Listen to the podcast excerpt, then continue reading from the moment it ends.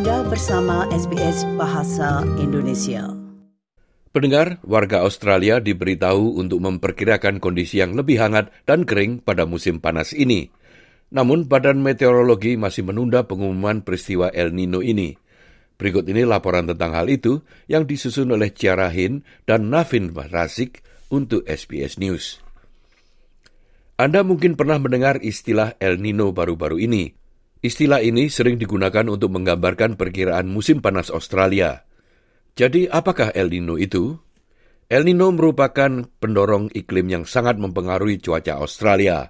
Fenomena ini merupakan bagian dari siklus alami yang terkait dengan periode pemanasan berkelanjutan di wilayah tropis Pasifik Tengah dan Timur.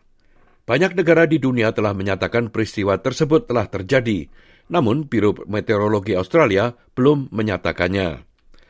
Ahli klimatologi dari biro itu, Caitlin Minney mengatakan, kemungkinan hal itu telah terjadi, namun El Nino sendiri masih belum dimulai.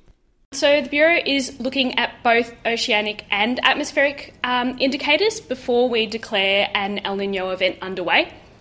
Uh, so each country has different criteria for how they define an event, um, and that depends on the conditions and impacts individual to that country.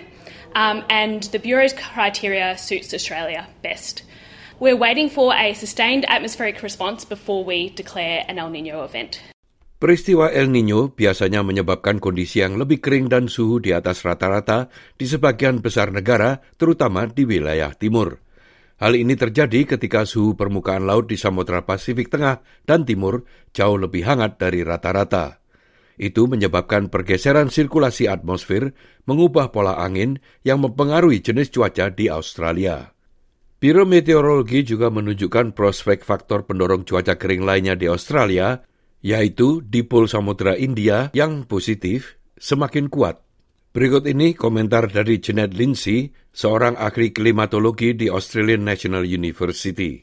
although the sea surface temperature pattern that we associate with El Nino has developed very well in the eastern Pacific, so we have a big warm pool of water extending from the South American, Central American coast towards Australia, the sea surface temperatures off the Australian northeast coast have not yet fully developed into an El Nino pattern. We expect those temperatures to get cooler uh, than average, and that hasn't really happened yet, although there are some early signs that it might be starting.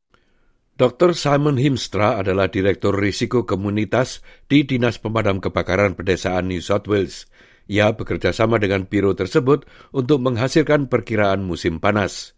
Ia mengatakan, Dinas Pemadam Kebakaran memperkirakan kondisi yang lebih kering. For this summer, what, what the weather's going to be like and what the fuel situation, which gives us our, our, our fire outlook for the season. Uh, the, the weather forecast for New South Wales uh, the climate outlook is showing us that there's a, a, a, much higher than average potential of having below average rainfall, so dry a dry summer, and and a very strong signal for being much warmer than average both days and nights. So looking at a a, a drier, warmer summer coming into this season. Prospek cuaca yang lebih panas dan kering telah mengkhawatirkan pihak berwenang. Australia saat ini mengalami kondisi basah dari banjir selama tiga tahun terakhir yang memicu pertumbuhan vegetasi yang pesat.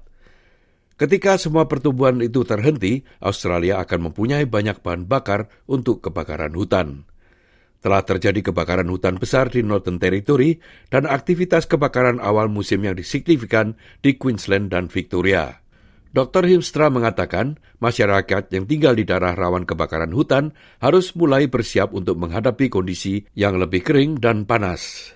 We've had a series of quite wet years and it's important for people to realise that we're, we're now going into a summer where we could be experiencing um, significant fire behaviour. The, the messaging for, the community that live in those areas is to understand that there is a a, real potential for bushfires this season. It's important that they uh, take steps to prepare for that and um, particularly looking at what they can do around their property with removing um, flammable materials and cleaning gutters around the yard. Sementara itu, Caitlin Minney mengatakan Biro Meteorologi akan terus memantau kondisi cuaca Australia. We currently remain at El Nino alert, um, meaning that there is a, about a 70% chance of an El Nino developing um, in the coming months. Um, we're also closely monitoring a positive IOD that we're watching if it's developing in the Indian Ocean. Um, and a positive IOD generally means um, warmer conditions and also drier conditions um, around southern and eastern Australia. Um, so, if we continue to see further positive values, um, we will be looking at um, an event there. Nah, pendengar laporan tadi disusun oleh Ciara Hin dan Navin Razik untuk SBS News dan disampaikan oleh Ricky Kusumo. Jika Anda ingin mendengarkan lebih lanjut mengenai krisis iklim, Anda dapat mengikuti SBS Climate Calling di aplikasi podcast Anda.